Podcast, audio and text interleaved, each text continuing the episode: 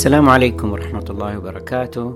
معكم رأفت محمود زيني وهذا بودكاست تاءات. حلقة اليوم بعنوان تطوير المنتجات يبني العضلات.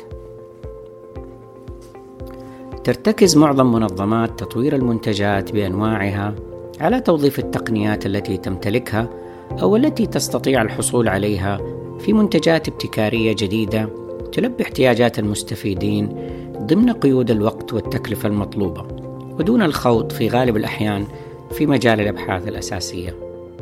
من أشهر تلك المنظمات مركز Skunk Works لتطوير الطائرات العسكرية السرية والذي كان يعمل باستقلالية عن شركته الأم لوكهيد مارتن ووفق قواعد خاصة تعرف بقواعد كيلي الأربعة عشر التي يعزى لها تمكن Skunk Works من تطوير منتجاتها في وقت قصير وبتكلفة أقل مما هو مخصص لها.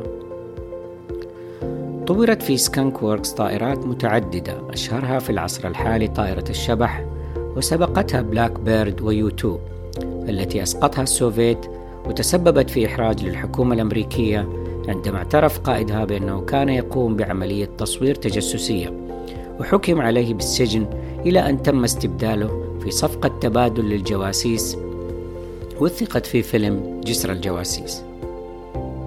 من القصص الطريفة عن تطوير طائرة U2 التجسسية أنها احتاجت لوقود يشتعل بموثوقية عالية على ارتفاع سبعين ألف قدم.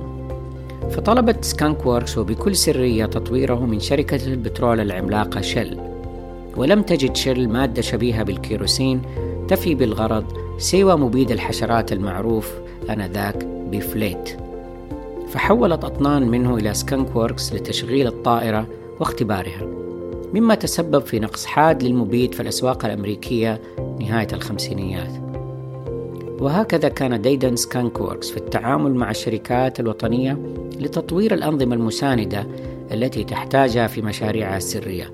فتعاونت مع كوداك عملاق التصوير الفوتوغرافي آنذاك لتطوير أفلام عالية الحساسية وبرات أند ويتني لتطوير محركات نفاثة متفوقة الأداء.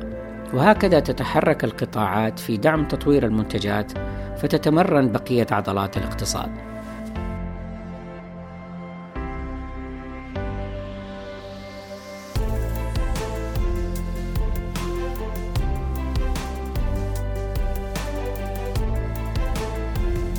ولكن بين وقت وآخر يظهر هناك احتياج عاجل لمنتج خاص بمواصفات خاصة تتطلب تطوير تقنية جديدة مما يستدعي المنظمة إلى الغوص العميق في البحث والتطوير دون ضمانات للنجاح أو حتى الاستفادة الآنية من النتاجات لكنها يمكن أن تكون وسيلة لتكوين العضلات أيضا. فعلى سبيل المثال توصلت سكانك ووركس إلى اكتشافات جوهرية متعمقة في هندسة المواد والتيتانيوم تحديدا خلال مشروع تطوير طائرة Blackbird الفوق صوتية. حيث اضطر المهندسون خلالها إلى تطوير تقنيات تشغيل معدن التيتانيوم وأدوات القطع والفك الملائمة له بعد التلف السريع لمعظمها خلال التجارب. كما اكتشف المهندسون خلالها حساسية التيتانيوم لمادة الكلور التي تؤدي لحفره رغم صلابته ومادة الكادميوم التي تفتته رغم متانته. ومع الإصرار والالتزام وتوثيق التجارب والاكتشافات أصبح لديهم دليل عام ومنهج تدريبي متكامل للتعامل مع التيتانيوم. شكل مرجعا وقاعدة انطلاق لاستخدام تلك المادة المذهلة في تطبيقات متعددة حول العالم.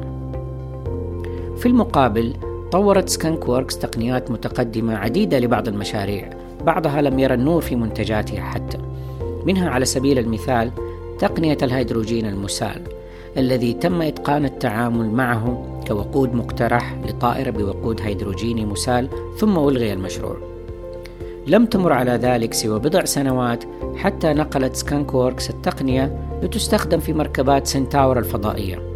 وهكذا تحول ما بذله مهندسو وفنيو Skunk Works من جهد عظيم وصبر ومثابرة على تعلم التصميم والتشغيل والتعامل مع الهيدروجين المسال لما كان يبدو وكأنه خسارة آنية إلى مكتسبات لاحقة أوصلت وطنه والبشرية بجمعاء إلى الفضاء.